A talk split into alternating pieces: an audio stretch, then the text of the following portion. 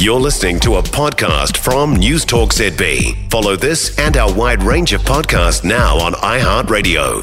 So, as we told you, this is a big week for data around our economic performance in this country. So, today it's the current account, tomorrow it's the GDP. Trouble around the current account is we import record amounts more than we're exporting. Essentially, what today's number will mean is we continue to live well beyond our means. Now, the International Monetary Fund last time, when the figure was 8.9% of GDP, ranked us the third worst performing country of all advanced economies in the world. Now, Business New Zealand's Director of Advocacy, Catherine Beard, is with us on this. Catherine, morning to you. Good morning. Just to confirm the banks, some banks say it's going to be a little bit worse today, some say a little bit better. The, the, the upshot is it's bad, isn't it?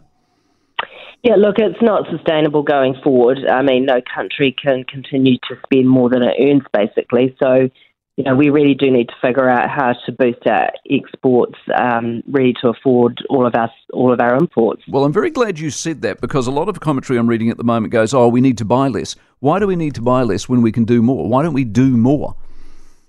Yeah, look, I think that's right. I think you know we need to grow our economy, um, and we need to you know to boost our incomes and our standard of living through um, doing better with our exports and earning more. So we really need to work out how New Zealand um, becomes a really fantastic place to live and do business um, and have ease of export. So that's really a lot of our government thinking and policy should be directed towards that. And, you know, I think we could be doing better. Do you worry about the export story? I mean, in some areas we do fantastically well, historically always have, and you know what they are. But are we tapped out at the moment? In other words, we're not selling as much, and what we do sell, we're not getting as much. Is that a problem?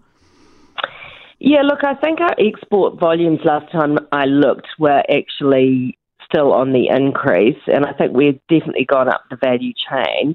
We have been missing a couple of pieces of the export story, and that was um, international students who were studying in New Zealand. It's been quite slow to get those um, international students back here.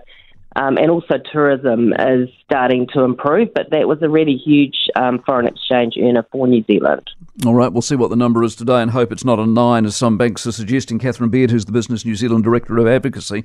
That tourism number came in with the, and I'll go through if you missed Andrew before, but the immigration numbers are a worry because we had a huge burst and everyone went, oh my God, we're going to have 100,000 people coming into the country. It's not going to be anything like that, unfortunately because it's tailed off. And also in those immigration numbers yesterday were the tourism arrivals. So we had the surge, the pent up demand, the revenge travel, etc. That's tailing off as well, which goes back to one of my original comments a number of months back. How attractive as a destination are we, given our reputation now in the world? For more from News Talk ZB, listen live, on air, or online, and keep our shows with you wherever you go with our podcasts on iHeartRadio.